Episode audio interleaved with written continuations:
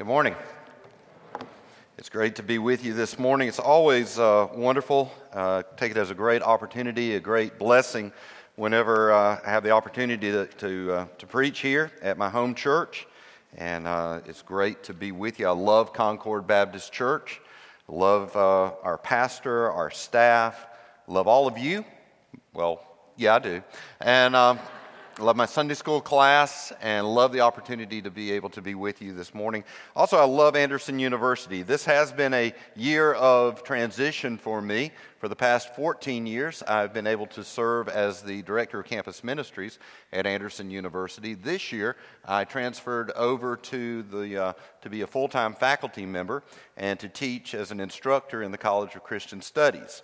And that has had an effect on my um, my ability to cheer at basketball games. Just since Evan brought that up, I just wanted to kind of share with you um, because our basketball games are normally on Saturday afternoon and Wednesday night. And the first time I knew going into this, my classes are all on Tuesdays and Thursdays. And I teach at, at from eight o'clock, uh, I teach four classes. Uh, straight through, have a little break for, for lunch, and then I teach uh, in the afternoon. So I have to be really careful if I go to games on uh, on Wednesday nights that I don't go, that I'm not hoarse before I before my eight o'clock class, because I have there have been times when I have totally lost my voice uh, after basketball games, and I would come home and Darlene would say, "Did they win? Was it worth it?" And I said, "Yeah, absolutely, yes, it was." It was worth it. But uh, I love Anderson University. I love what I get to do, uh, teaching in the classroom uh, this year, uh, teaching primarily Intro to the Bible, and uh, getting uh, being able to to take our students through um, just the the uh, kind of an overview of the Bible and looking and seeing the the fabric that flows through that and the and the connections that happen Uh, in the Bible. And so one of those connections I want us to look at this morning. I want us to spend a little bit of time looking uh, the, the scripture that Chase read earlier for us out of the book of Matthew. Uh, I'm going to connect that, look at what uh, passage in uh, in Hebrews. So I hear it's great to see you going for your Bibles. Go ahead and flip over to Hebrews chapter four. Beginning with verse fourteen through sixteen is what we're going to be looking at, connecting it back to that, and looking at the idea that we are not alone. We are not alone. I love that. That sounds good. Very good. Hebrews chapter four, beginning with verse fourteen. Since then we have a great high priest who has passed through the heavens, Jesus, the Son of God. Let us hold fast our confession. For we do not have a high priest who is unable to sympathize with our weaknesses, but one who in every respect has been tempted as we are, yet without sin.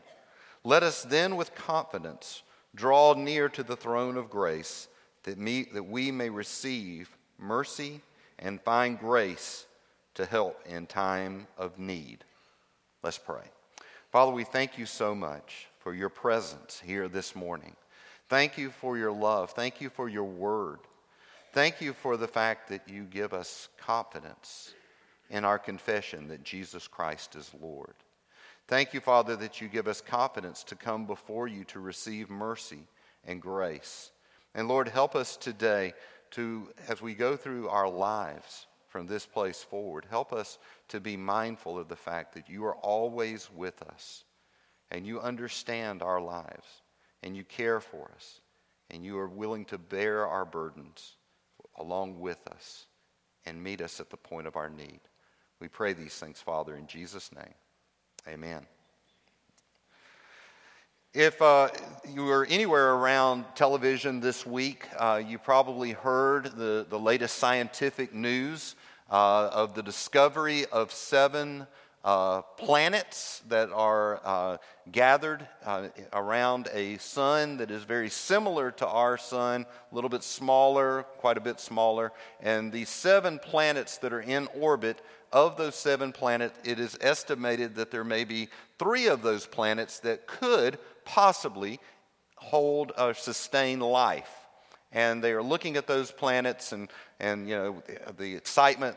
I, I just in looking at this, it's called TRAPPIST one, or the TRAPPIST system that we have seen. It's, I believe, two hundred forty million or billion uh, miles away, forty, basically forty light years away from Earth. So the, the the chance of going there and looking to to to discover and to find out if there is truly life on any of these planets is probably a long way away. I don't think that in my lifetime we will actually make that.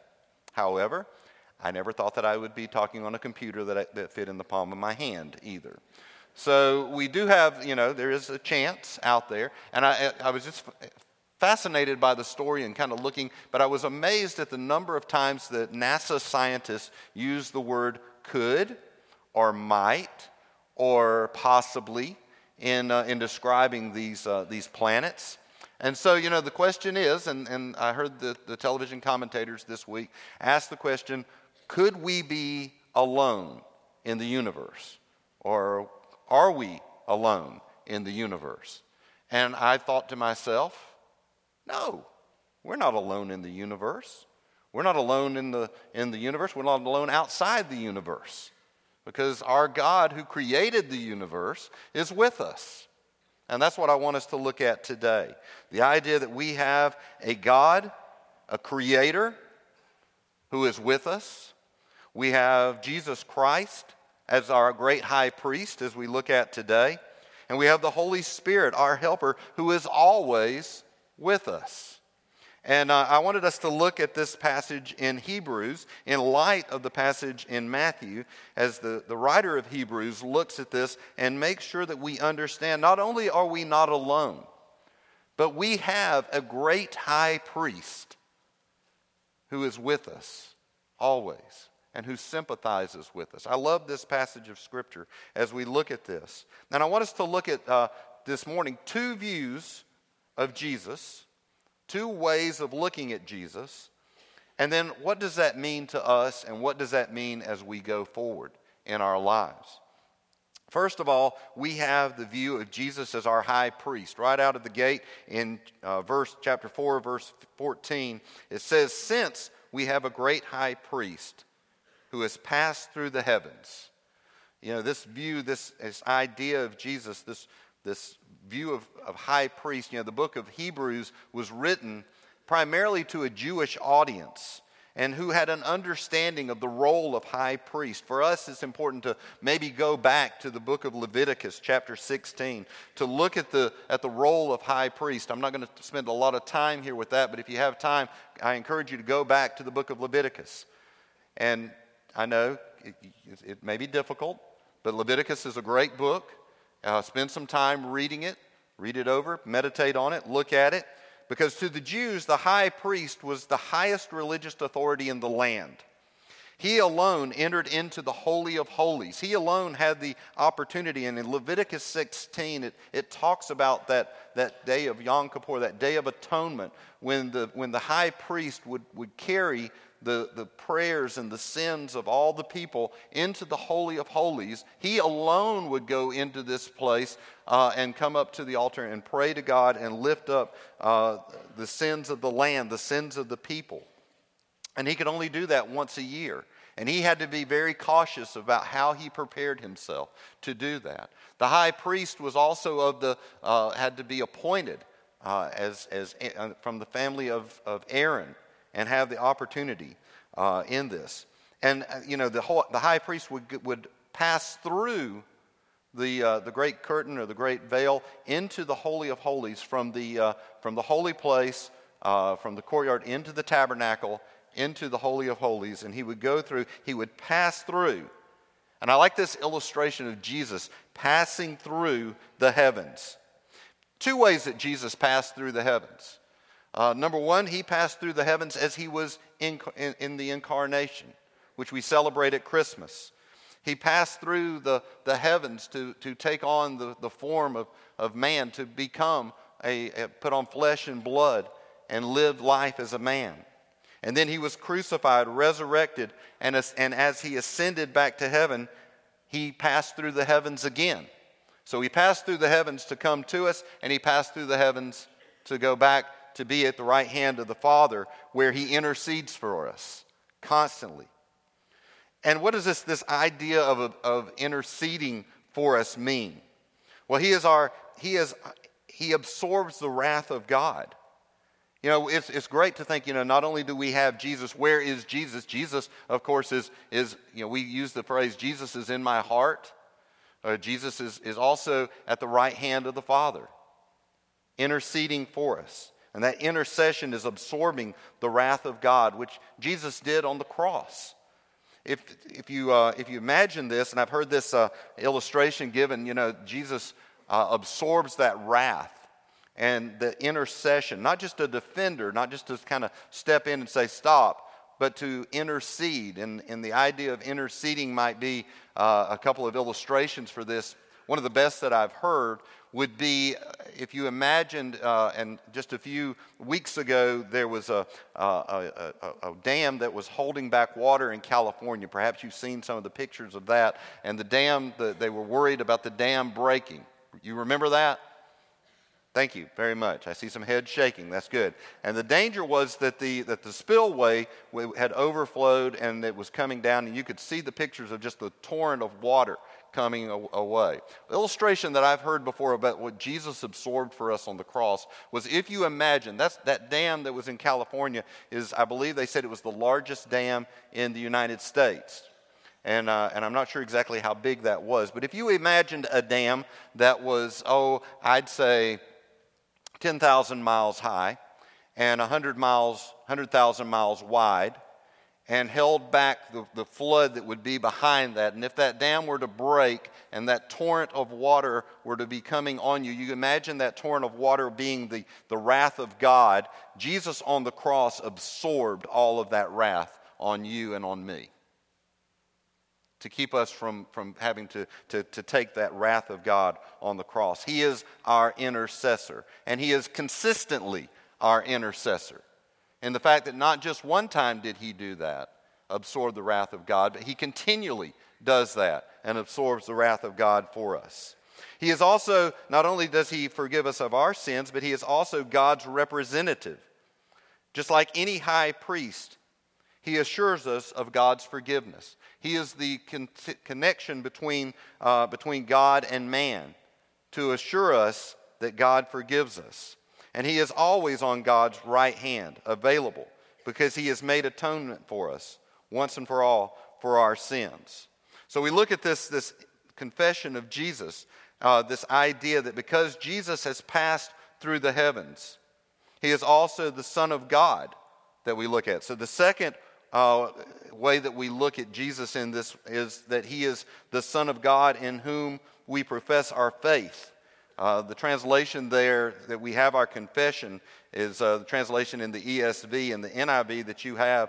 We also have the idea that Jesus is the, uh, that we have our confession, that we make our confession. And when we're baptized, remember what we, when you're asked, when before they put you under the water, they say, sometimes they'll say, what is your confession? And we know what is our confession. Do you know what our confession is as, as believers in Christ? What is our confession? Jesus is Lord. Say that with me. Jesus is Lord. That is our confession that we hold on. The idea that we hold on to the fact that Jesus is Lord is a strong hold for us, that we hold on to that. So not only is Jesus our high priest in that way, but he is also our the Son of God, in whom we have put our faith and our trust in every day. Jesus is the Son of God, the Son that reflects, uh, as Jesus the Son reflects Christ's dual nature. We see here that not only do, does he have a human nature, but he also has a divine nature. And, un, and a unique oneness of Jesus in the Father, the Creator, and the Redeemer. Jesus was at the creation. Keep in mind, Jesus was active at the creation before the fall. Now, what does that mean to us? That Jesus, the Son of God, was at one with the Father before the fall. Well, hang on just a second. I'll come back to that in just a minute. Push pause right there. And follow along with me in just a second. We're going to come back to the fact that Jesus, the fact that Jesus was at creation. All right? But let's look at this just a second. Jesus is like us. And we think about that. We go back to the Matthew uh, chapter four passage, Matthew chapter four, verses one through eleven. And because he is like, a, like us, he experienced a full range of temptations, just as any other human would experience a full range of temptations. He, he can also, in this verse, it says he can sympathize with us and our weaknesses. Now let's think back here in Matthew chapter four real quickly. The three temptations that, uh, that Satan tempted Jesus with. First of all, he tempted him to command the stones to become loaves of bread uh, in, in, in this way. And to meet the, the idea, the, the necessity of meeting our needs, uh, our daily needs. You know, we pray to God the Father that he would provide us or, or give us each day our daily bread. And the idea of God meeting our needs in that way. And Satan tempted him there to, to shortcut, to, to go to this. And his response was out of Deuteronomy, man shall not live by bread alone, but by every word that comes from the mouth of God. So here he is like our, he he has um, uh, the idea that he is, uh, that we, he experienced that full range of temptation, the weakness of, of wondering where our, our next meal may come from. Uh, many of us don't have to worry about that, do we? Uh, we know that where we're going after lunch or after the service to lunch or what we're going to cook or what's being uh, fixed in, in homes for us. Uh, We don't have to worry about our daily bread. But our intention is to think about where are we weak in that. Have you ever had that fear? What, where would it come from? Where would, where would that, uh, that resource come from? And then we think about the fact the second temptation that he had here is to command angels for safety.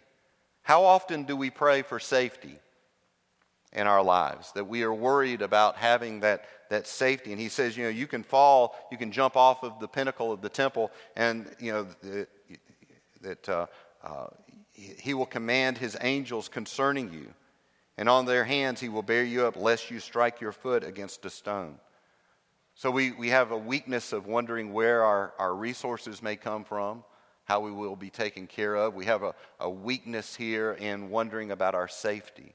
I'm amazed at, uh, you know, several years ago as we were thinking about going into uh, doing mission work in Guatemala. And, you know, our prayers were always, well, let's pray for safety. And it's good to pray for safety. It's okay to pray for safety. But wouldn't it be better to pray, God, use me as we might be used for your service? And if we are to be sacrificed for your kingdom's good, then, then let us be sacrificed for, our king, for your kingdom's good and what you would have to do in our lives. And then finally, the last, uh, con, uh, the last uh, temptation here is that uh, he takes him up and he shows him all the kings of the kingdoms of the world and their glory. And he said, "All of these I will give to you if you will fall down and worship me." And so this this temptation here, this weakness that we may have, is in the, the idea of having success. Or having uh, having a kingdom, or having our our way, our world. We all want that. And so when we come in here today, we may have these needs, but we may have other needs for this. And of course, Jesus looks and he said, "You shall worship the Lord your God, and him only shall you serve." You know, I think in terms, one of the things that I try to, to work with my students on, it started last semester in, in recognizing that we really need to change our view of God, the image of God that we have. So often we think that if we are able to accomplish what we can accomplish and do it on our own, then God is just kind of there in our hip pocket. You know, when we get our paychecks at the end of the at the end of the month or at the end of the weeks, whenever you get paid, you know, we think, I did that.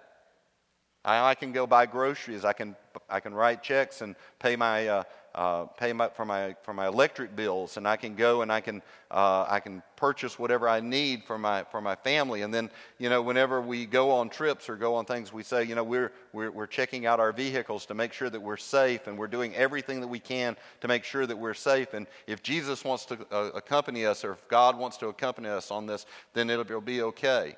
and I have a plan for my life to succeed in that. But what happens when things fall short and you really realize the fact that you are in need for this? Well, then I'll call on Jesus. Then I'll call on God. We need to change our view of God in the way that Jesus, that, that, that we see him, and that what he has provided for us as a, as a caregiver, as a as one who, who directs us and directs our paths and shows us in, in every way what we can do. It's time for us to admit our weaknesses in the, fact, in the, in the face of Jesus, in the confrontation. Because we can be encouraged that Jesus faced temptation without giving in to sin. But it is much more than that. He is, after all, the Son of God. So when we think about that, we think about all that Jesus did here, and we look at this, and we look at this passage, well, we think, well, Jesus was tempted in every way that we were, yet he was without sin. Well, of course he was. He was the Son of God. So a lot of times what we do is we have a tendency when we see our weaknesses to think, well, I'm just a human. I'm just a human being. I remember in, uh, with, a, with my first youth ministry that, that I was uh, right out of seminary, and it was a fun youth ministry. And by that, I don't mean it was fun. Um, but it was great. I had uh, some great kids there. And I remember a young man who was twelve years old who had come to know Christ, and I had the privilege of baptizing him.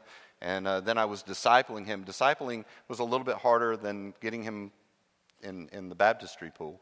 Uh, but I remember going by his house and talking about how, you know, as a disciple of Christ, there are certain things, you know, you pursue Christ, you you pray, you uh, you read you read the Bible, you uh, you you you come before Him, and you uh, you give back, and you um, you grow in your faith walk, and and you share Christ with others, and you go through all that. And I could see that it was sinking in.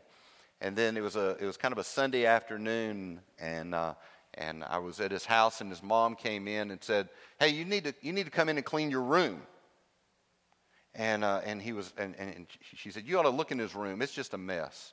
And he, you know, he just doesn't respect me. He just doesn't clean up his room. He doesn't do this. He doesn't do this." I tried to get him to help out, and she was, of course, a single mom, and and he was tw- he was her only son, twelve years old. And he turned and he looked at her and he said, "But Mom, I've got all this other stuff I've got to do that Mister Greg's telling me that I've got to do. I'm just twelve years old." And and so often we are like that. When it comes to Jesus, we're like, but Jesus, I, you know, I, I'm weak in these ways, and I give in to temptation, and I sin, but I'm just a human. After all, you are the Son of God. See, if we take that approach of our view of God, then, then we're, we are. We're stuck in that weakness mentality. I'm just a human being. I'm just a, a lowly human being. But we, we, as we look, we think about, well, what does it mean then, after all, that he is the Son of God? Well, let's go back now to creation and think about him as our high priest and our intercessor for us. If you go back to cre- creation, before the fall, we see Jesus' divine nature. Jesus was before the fall. When Jesus walked on the earth as a human being in his human nature, he also had that divine nature that had him before the fall. So bear with me for just a second. Get this, this may get exciting. Get ready to take the ride, okay? The fact that Jesus was with God at creation before the fall with Adam and Eve, with Adam, all right? Jesus came through the fall. Now he is a human on earth after the fall, facing Satan's temptations here, but because he had been as a divine Son of God on the other side of the fall, he was able to bear and and and not sin and not carry that sin through the fall. Now that gets exciting because Jesus is the better Adam. Remember that? Jesus is the better Adam. Not only is Jesus the better Adam because of what he did, where Adam failed, Jesus was able to stand in temptation, but Jesus is also the better Abraham because with God's covenant with Abraham, Jesus carried that and did not and did not sin again and was able to, to, to honor everything that God did. Abraham was faithful to God, But Jesus was faithful to everything, and he knew the law in that. So Jesus is the better Adam. If you look at that, Jesus is the better Noah. Jesus is the better Abraham. Jesus is the better Moses. Remember, Moses sinned and killed the Egyptian. And then Moses, even though he, he led the people out of Egypt, remember all the failures of Moses in that. So Jesus is a better Adam. Jesus is a better Noah. Jesus is a better Abraham. Jesus is a better Moses, a better Joshua, a better Samuel, a better David, a better Solomon. Jesus is a better Isaiah, Jeremiah, Ezra, Nehemiah, Matthew, Mark, Luke, John. Jesus is a better Paul. Jesus is a better James. Jesus is a better Jude. Jesus is, Jesus is a better Superman. Jesus is a better Batman. Jesus is a better Iron Man, Spider-Man. Jesus is a better Marvel Universe. I'm just amazed at the, at the, at the vastness of the Marvel Universe. Jesus is better than all of them. Jesus is a greater, is a greater illustration than any one of us. Who would we put our faith into if it wasn't for Jesus?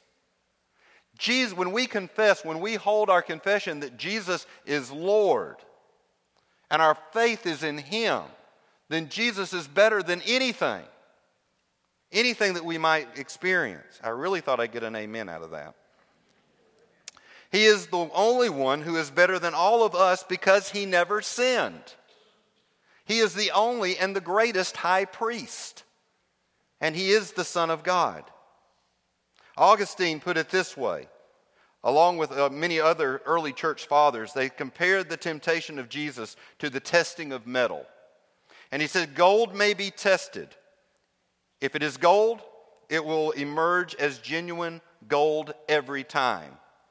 Jesus may have been severely tempted and tested, but it is impossible for him to fail the test. Every time he comes out as the Son of God, every time he comes out as a great high priest. Jesus is the only thing that you can look at, that you can test, and every time he comes out as Jesus. So we look at these two images of Jesus. We look at Jesus as the great high priest, and we look at Jesus as the Son of God. So what does this mean for us?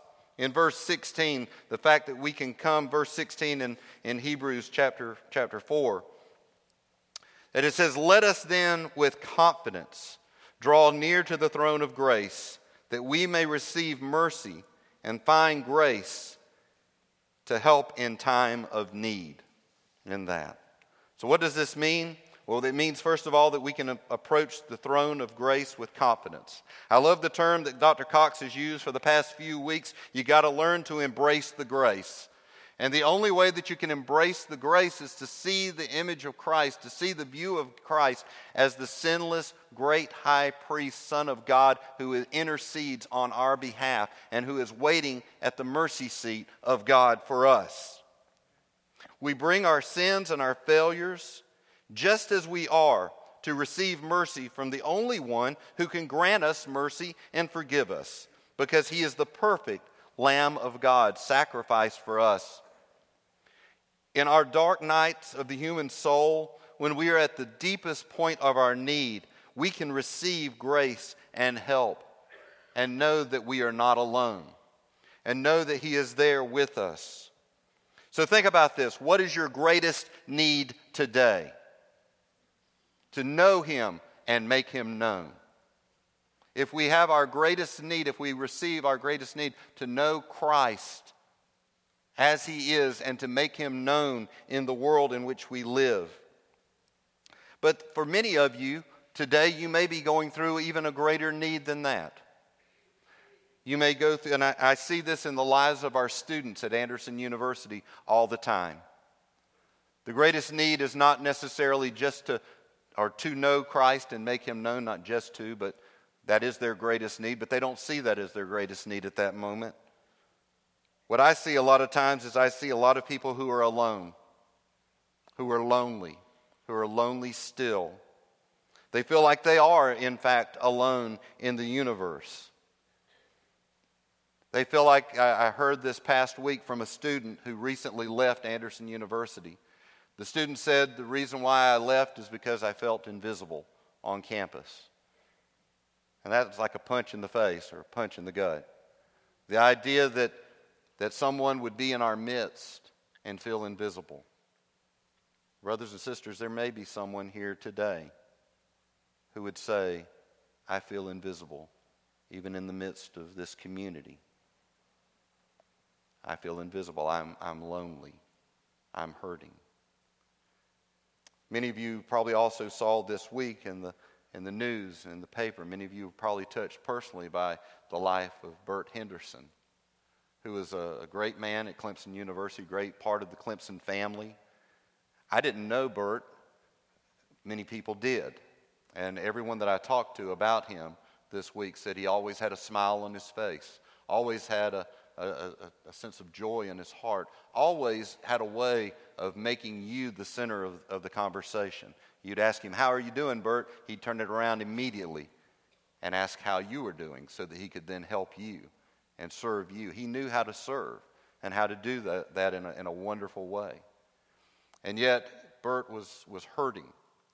And nobody knew that apart from Jesus Christ. And this week, Bert was suffering from the loss of, of his wife and other things that many people will never understand. Bert chose to take his life, because he was hurting, and people didn't understand, and people didn't know. Bert had a great need in that moment to know that he was not alone in the universe, that he had someone that was there that was walking with him.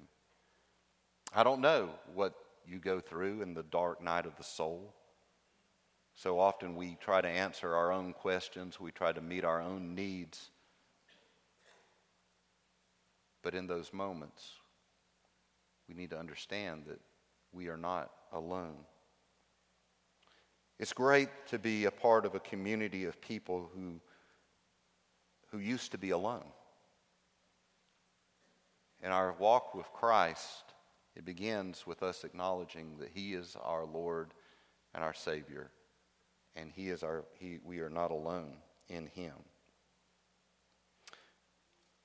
But there are still many people out there who feel separated from the love and mercy and grace of Christ. But here, we have found each other through the magnificent work of the Holy Spirit. And so we, we look forward to the day when Christ will come again, and we will spend eternity with Him in His presence, and we will never be alone again. So my question for you this morning as we look is, what is your greatest need this morning? I can tell you, if you have never put your faith and trust in Jesus Christ, if you have never come to that point where you have reached out and where you have accepted Him and made the fact, the confession of your life that Jesus is Lord, then that is your greatest need this morning. You need to do that. And I pray that the Holy Spirit would draw you in this time to come and to put your faith and trust in Him. Perhaps in the midst of that, even as we are walking, you are going through a dark night of the soul, and you need your community of faith to pray for you. And you need to have someone to pray for you this morning. Uh, there are people here that long to do that, would, would love to pray for you. And uh, in just a moment, Brother Chase is going to be standing here at the front as we sing our hymn of invitation. And whatever your greatest need is, if that need is to come to know Christ this morning, then I pray that you will be, that you will respond in such a way. If that need is that you need someone to pray for you, please don't leave this place without sharing your hurt and burden and allowing this wonderful staff, these wonderful friends to gather around you and pray for you. We will not just pray for you here, but we will continue to pray for you as we leave this place. Let us pray.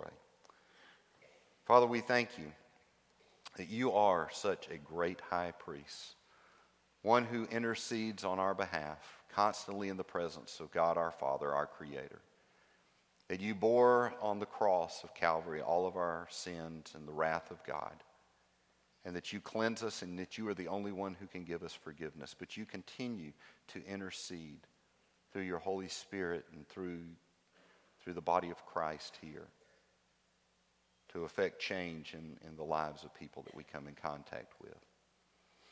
Lord, I, I thank you also that, that we see you as the Son of God, who was there at creation, who is the only one who, who came from, from creation through the fall and can be sinless in the place to, to, to make this change for us.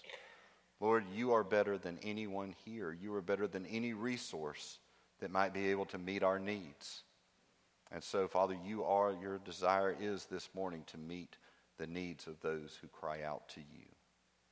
Lord, may we cry out to you. May, may those who are here put their faith and trust in you, that our confession might be, Jesus Christ is Lord. Our faith is in you because of who you are. Lord, accomplish what you will in this place.